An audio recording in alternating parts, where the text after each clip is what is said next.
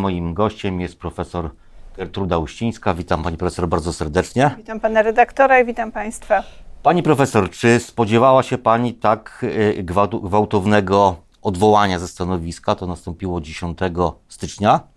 Czy spodziewała się Pani takiego? Tego? E, to znaczy, no na pewno te, te, zmiany na takich kluczowych stanowiskach powinny się odbywać, ale nie w taki sposób, jak to się odbyło, mhm. więc to właściwie ja o tym odwołaniu dowiedziałam się, że jest taki wniosek e, w internecie, mhm. bez żadnej rozmowy, konsultacji.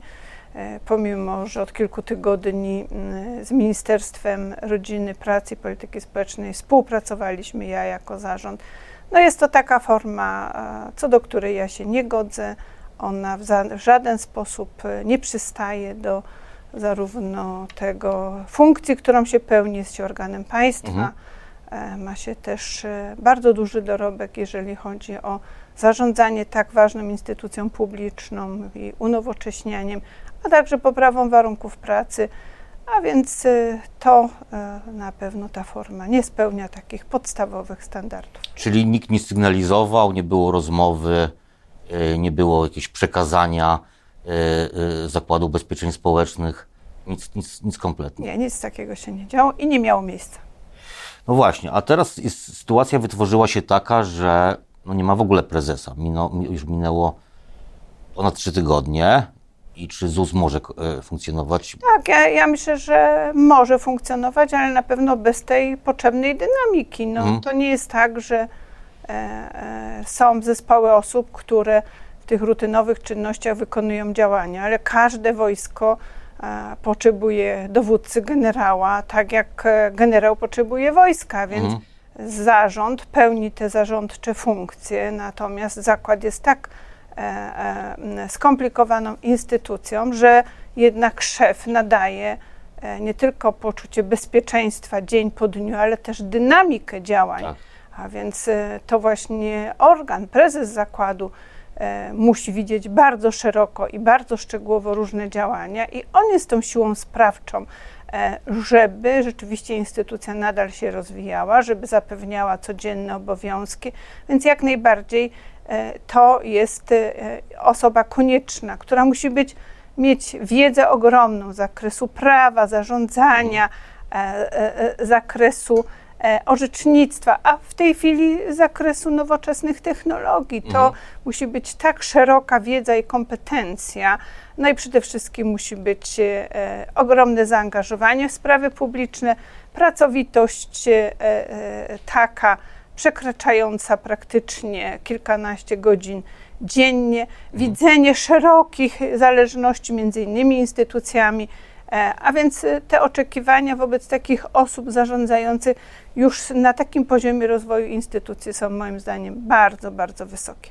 A w jakiej kondycji jest e, Zakład e, Ubezpieczeń Społecznych teraz? Ja myślę, że jest w dobrej, czy nawet bardzo dobrej, bo tę kondycję oceniamy po różnych aktywnościach. Mhm. No pierwszym filarem i, i to jest moim zdaniem najbardziej wrażliwy, to są finanse, bo żeby realizować wszystkie zobowiązania e, e, emerytalne, zasiłkowe czy jakiekolwiek związane z budżetem państwa, Zakład Ubezpieczeń Społecznych jest jedną z kluczowych instytucji finansów publicznych, powiedzmy to szczerze, i na równi z Ministerstwem Finansów musi współdziałać w tym zakresie dlatego że zobowiązania państwa e, dotyczące systemu zabezpieczenia społecznego są bardzo, bardzo duże. Dlatego tutaj pierwszy ciężar na tym musi spoczywać. A więc cała polityka dotycząca poboru, poboru składek, cała polityka dotycząca przygotowania prognoz krótko, długoterminowy, no bo one mają wpływ na to, mhm. ile pokryjemy ze składek, a ile będziemy potrzebować z budżetu państwa. Myśmy wprowadzili tutaj przez ostatnie lata historyczne reformy, przypomnę, e-składka. Ona uporządkowała przede wszystkim należności składek od przedsiębiorców. I drugi element, albo może pierwszy, to jest wreszcie doprowadzenie do, pewnego wysokiej, do pewnej wysokiej jakości obsługi przedsiębiorców, bo przedsiębiorcy rzeczywiście oni rozliczali się w sposób taki tradycyjny, papierowy. W tej chwili to jest wszystko na profilu platformy usług elektronicznych, czy są dłużnikami, czy nadpłat, cokolwiek potrzebują. Finanse publiczne są kluczem do tego, żeby w ogóle wywiązać się z zobowiązań, które są już realne, zaciągnięte i w ogóle rozmawiać o jakichkolwiek zobowiązaniach na przyszłość. 85% pokoryliśmy w ubiegłym roku wydatków składkami z Funduszu Ubezpieczeń Społecznych. Ale tak jak rozmawialiśmy, te prognozy na przyszłość pokazują, że w tym roku będzie trzeba potrzebna wyższa e, dotacja budżetu państwa, już prawie 80 miliardów, 76. W kolejnych latach na pewno także wyższa, ale to wszystko wynika po pierwsze z prognoz, które przyjmujemy za ministrem finansów, jeżeli chodzi o rynek pracy. Nie można patrzeć na system zabezpieczenia społecznego w oderwaniu, skąd mają być pieniądze. No właśnie. One mają być z gospodarki, one mają być z rynku pracy. Dlatego prezes zakładu musi nie tylko patrzeć na te czynności zarządcze, formalno-prawne, na takie, musi współdziałać, żeby przedstawiać co jeszcze można z punktu widzenia stosowania mhm. prawa poprawiać. Pani prezes, no właśnie, ale ma, mamy ten średni szacowany deficyt Funduszu Ubezpieczeń Społecznych na poziomie 100 miliardów złotych, czyli 25% wydatków w 2028 roku. Ale co z tym zrobić? Jak skąd tak. te pieniądze mają się znaleźć? No one się mają znaleźć e, z rynku pracy. A więc generalnie to jest kwestia dotycząca po pierwsze e, utrzymania miejsc pracy i dalszego ich rozwoju. To jest kwestia także pozyskania E, z punktu widzenia gospodarki, no na przykład zwiększenia liczby osób, które są aktywne ekonomicznie, są takie przecież zasoby, jak na przykład dobrze wykształcone osoby z niepełnosprawnościami. Są także przygotowane e, raporty dotyczące na przykład wszystkich tych umów cywilnoprawnych, tak? kiedy jedna umowa zlecenia daje podstawę wymiaru na poziomie minimalnego wynagrodzenia, to kolejne umowy zlecenia już nie rodzą obowiązku ubezpieczenia społecznego.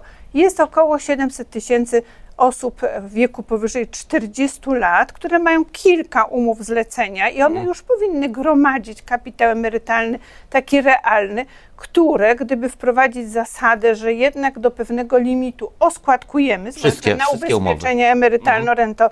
Także tych działań parametrycznych jest już jak gdyby przygotowanych bardzo wiele i nad nimi wszystkimi trzeba nie tylko się zastanawiać, ale pracować. Jak gdyby mój przekaz jest jednoznaczny, że e, o tym, żeby zapewnić e, gwarancję wypłaty tych świadczeń zaciągniętych, emerytalnych, rentowych i innych, to oczywiście państwo musi myśleć z punktu widzenia jednak kondycji gospodarki mm. i jeszcze większej dbałości o rynek pracy rynek pracy jest kluczem do tego, żeby zapewnić bezpieczeństwo socjalne. Pani, pani, pani prezes, ale y, pomysł oskładkowania wszystkich aktywności, no to y, on rzeczywiście pewnie finansowo byłby dla ZUS korzystny, ale społecznie, czy on jest do udźwignięcia i takie e, próby już były, były czynione e, e, no, w poprzednich latach i to się nie, nie wyszło, bo jednak ten, ta, ta reakcja społeczna była, była dosyć... Ale też, ale też z drugiej strony my mamy w Polsce jako jedyny kraj w Unii Europejskiej taki kazuistyczny sposób podejścia, kto kiedy jest objęty ubezpieczeniem. Mm bo pracownik jest zawsze objęty ubezpieczeniem, nawet jak ma trzy umowy, cztery, tak? tak? Działalność gospodarcza, natomiast zleceniobiorcy do minimalnego wynagrodzenia. To jest tak, że e, zawsze można się zastanowić też nad pewnym ograniczeniem tego przychodu, który jest objęty obowiązkiem mhm. ubezpieczenia społecznego, ale odejść już od takiej kazuistyki. Jeżeli jesteś tak objęty, to później nie jesteś objętych i w ogóle myśleć o takim prostym po prostu zasadach obejmowania ubezpieczeniem społecznym. To w kalkulacji przychodów, składek daje naprawdę pozytywny efekt, a poza tym no, będzie wpływało też jednak na, na wielkość emerytury. Powiedzmy sobie szczerze, no, system emerytalny nowy jest wprost oparty, ile opłacimy składek i kiedy przejdziemy na mhm. emeryturę. On jest bezpieczny dla państwa w perspektywie tych wszystkich obciążeń demograficznych, ale wymaga od obywateli. Także mm, myślę, że jak gdyby w takim dyskursie politycznym, publicznym skupiamy się, co komu jeszcze przydzielić. A ja myślę, że trzeba się zastanowić, jak stworzyć jeszcze bardziej efektywny z punktu widzenia ekonomicznego rynek pracy, dający większe dochody mhm. tym pracującym, ale także zapewniający bezpieczeństwo socjalne. A czy wiek emerytalny powinien zostać podniesiony? Znaczy to jest kwestia oczywiście, jak gdyby w Polsce ta, ta kwestia jest spalona politycznie już dawno, mhm. tak, e, tak używa się tego określenia. Natomiast e, to jest decyzja, która musi mieć e, przygotowane też te argumenty merytoryczne. System nowy emerytalny ten, który tak w całości wejdzie 2039-40, no to on pokazuje wprost, że im później przechodzimy, zresztą i w tej chwili to też pokazuje, im później przechodzimy, to będzie wyższa emerytura. Czyli jak gdyby ten system już nakazuje, czy ustawowo zadekretujemy, czy nie, jednak późniejsze przejście na emeryturę daje zdecydowanie wyższą emeryturę. Mhm. Bo to jest system, który rzeczywiście sprawdza się, zwłaszcza w czasach trudnych demograficznych i kiedy państwo musi zapewnić jego stabilizację. Emerytury stażowe, mówił o tym prezydent, teraz Lewica w piątek złożyła projekt emerytur stażowych. Czy to jest dobry pomysł? Ja, jak pan redaktor wie, ja od wielu lat zespołem w Zakładzie Ubezpieczeń Społecznych liczyliśmy skutki dotyczące różnych wariantów emerytur stażowych i w XXI wieku emerytury stażowe e, generalnie nie mają takiej racji e, prawnej ani też społecznej, jeżeli one po prostu mają jakiś charakter powszechny i przy niskim stażu otwierają prawo do emerytury. Z tych powodów, co powiedziałam, starzenia się społeczeństw, coraz mniejszej liczby osób, które mm. będą wchodziły na rynek pracy, wydłużania się dalszego trwania życia. No nie sposób sobie wyobrazić stabilność systemu, jeżeli system emerytur stażowych, czy wariant A, B i C przewidywałyby, że około miliona osób skorzysta e, w wieku 53 czy 57 lat, kiedy my w zasadzie mówimy, że w niezbyt długiej perspektywie atrakcyjnym pracownikiem dla pracodawcy będą osoby w wieku 50 lat, 55, a nawet 60 lat. System emerytalny nie może być przedmiotem ciągle tych przepychanych politycznych. Mhm. Musi być stabilny, musi być oparty na e, prognozach wiarygodnych, krótko, długookresowych i przede wszystkim on musi widzieć, w jaki sposób zapewnić gwarancję dochodu na starość e, z punktu widzenia tych wszystkich makro i mikroekonomicznych czynników. Czyli niebezpieczne, to jest niebezpieczny pomysł wręcz. Bardzo wysokie koszty to są, tak? Mhm. E, przy 50% 30-35 lat, to o ile pamiętam 51 miliardów, czyli gdyby 100% z tego miliona skorzystało, no to byłyby jeszcze wyższe koszty. No poza tym E, e, myśmy niedawno przeprowadzili w Polsce e, jak gdyby uwolnienie też emerytur pomostowych w takim znaczeniu, że one uwzględniają pracę w szczególnych warunkach, tak?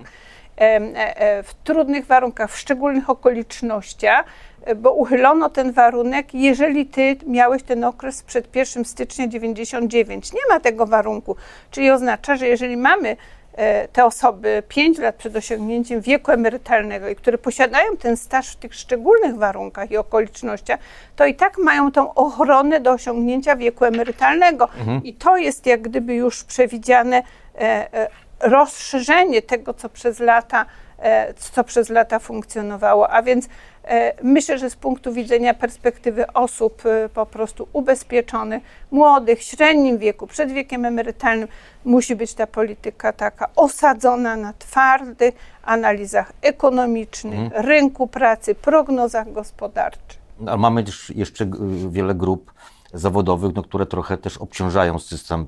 No, mówię tutaj o wszystkich tych wczesnych emeryturach, od służb mundurowych po górnych. Tak, systemy poza, po, poza systemami tak. powszechnymi, oczywiście, gdzie zdecydowanie. Co z tym? Co z tym? No, myślę, że to jest zawsze ten, te, to, to miejsce na tą dyskusję, ile w przypadku tych systemów odrębnych, może takie umownie nazwijmy, mhm. jest tej szczególności, ile ta szczególność ma być przez państwo doceniana właśnie. 50 lat na emeryturze to trochę, albo nawet wcześniej, bo są takie przypadki, że, że, że po, po, poniżej 50. I to, I to trzeba podjąć tą, e, w wielu krajach unijnych ta szczególność jest chroniona, ale ona jest też poddawana pewnej e, e, monitorowaniu, ewaluacji i ile tej szczególności w szczególności ma być chronione, a ile to jest zasada ogólna, że po prostu pracujemy i przechodzimy z systemu powszechnego tutaj te polityki są prowadzone w krajach Unii Europejskiej i być może trzeba także do tego się właśnie tak odnieść, ale bardzo merytorycznie, mhm. według obiektywnych kryteriów,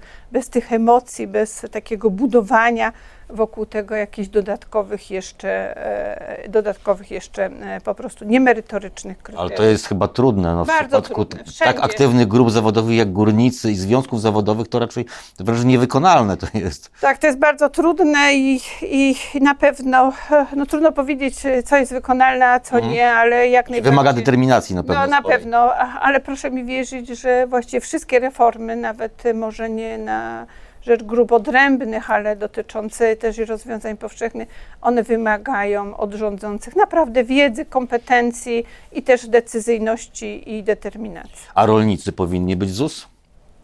To znaczy, to jest kwestia taka, że mają wiele tych odrębności w odrębności, ale są generalnie systemem w dużym stopniu finansowanym z podatków, ponieważ ta mhm. składka w niewielkim stopniu pokrywa. To jest chyba kwestia takiej dyskusji w przyszłości, bo można sobie przecież wyobrazić, że w perspektywie takich procesów e, właśnie zautomatyzowanych, zdigitalizowanych, to jest e, kwestia też uproszczenia. Mhm. Musi być zapewniona dostępność na pewno, ale ona będzie w coraz większym, e, musiała być zapewniona online. Przecież e, to podejście, że, że trzeba iść do urzędu, że ten urzędnik lepiej to zrozumie, ono jest potrzebne, ale w coraz mniejszym stopniu. My to już też widzimy na przykładzie systemu powszechnego emerytalnego. W 2039 roku w Polsce będzie czy 40 już znikoma ilość tego starego systemu emerytalnego i nie będzie potrzeba iluś tysięcy też urzędników, bo emerytura mhm.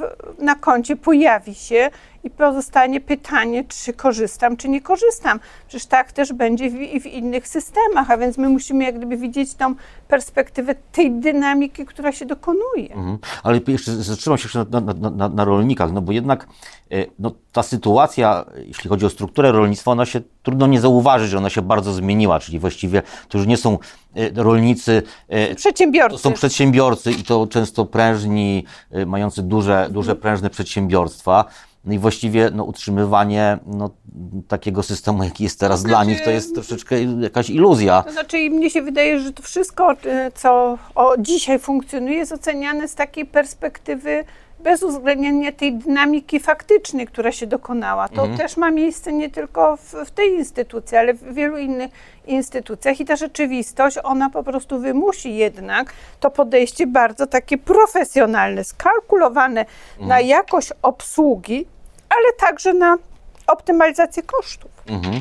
A jeśli chodzi o przedsiębiorców, oni płacą no, taką składkę no, trochę odbiegającą nawet od średniej, albo nawet, yy, yy, yy, czy, czy tutaj powinny nastąpić zmiany? Znaczy, tak, jeżeli chodzi być... o przedsiębiorców, to ja też prostuję wiele takich. Od 20 hmm. lat y, poza zdrowotną te zasady składki na ubezpieczenie społeczne się nie zmieniły. Tak, to jest y, jest 60% przeciętnego wynagrodzenia, tak. ono się zmniejsza, no to wiadomo, że nominalna większość i potem mamy przeróżne pasy startowe, tak? Bardzo ich mamy dużo, wprowadziliśmy w ostatnich latach i, e, i ZUS Plus i mamy 30% tak. minimalnego i ulga na start.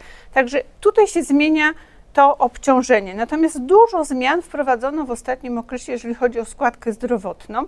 Też dotyczy to Polskiego Ładu. E, te przepisy są skomplikowane. Nie do końca moim zdaniem one oddają to, co E, to, co składka w takim kształcie powinna sobą w ogóle reprezentować, i one też wymagają kosztownej obsługi, bo przedsiębiorcy tak naprawdę przyjdzie zaraz połowa roku i znowu będą musieli składać ponowne e, rozliczenie. To rozliczenie zderza się z bazą danych ZUS-u i KAS-u i to też różnie E, różnie wypada. Tu jest potrzebna tak naprawdę merytoryczna praca nad tym, jak skalkulować w sposób prosty składkę zdrowotną, osiągając te same wyniki, jeżeli chodzi o przychód, tak? Mhm. A więc pobór tych 120 czy tam 130 miliardów składek plus dotacja budżetu, która zapewnia, zapewnia funkcjonowanie opieki zdrowotnej. Tu jest du duże pole do tego, żeby ten system po prostu dla przedsiębiorców mhm. uprościć.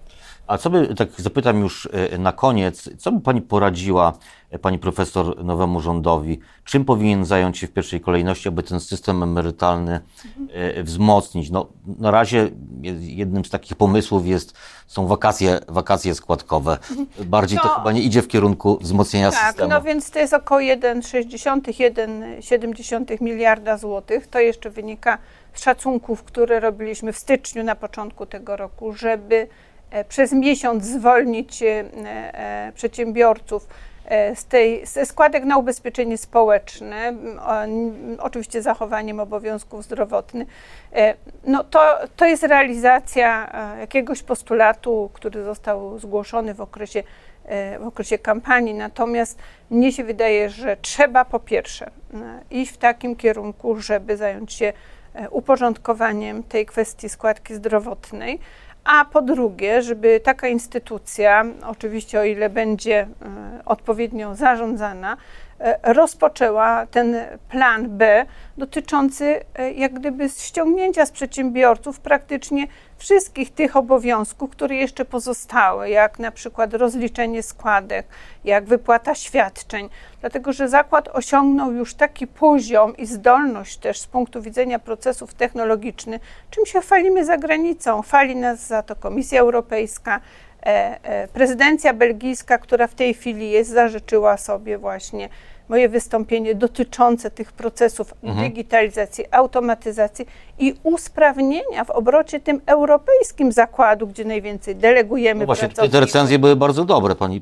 tak, absolutnie, na najwyższym poziomie. Mhm. No skoro wicepremier Belgii zażyczył sobie właśnie, żeby takie wystąpienie pokazać, jak buduje się te relacje e, z państwami członkowskimi, z instytucjami unijnymi, na przykładzie Belgii, no to myślę, że trzeba to też jak gdyby wykorzystać tutaj, dyskutując, co usprawnić. Co do przedsiębiorców, naprawdę trzeba iść dalej, kilka kroków i zdjąć z nich szereg tych obowiązków. Oni powinni na, swojej, na swoim koncie widzieć, jak co rozliczamy, albo akceptują, albo nie akceptują.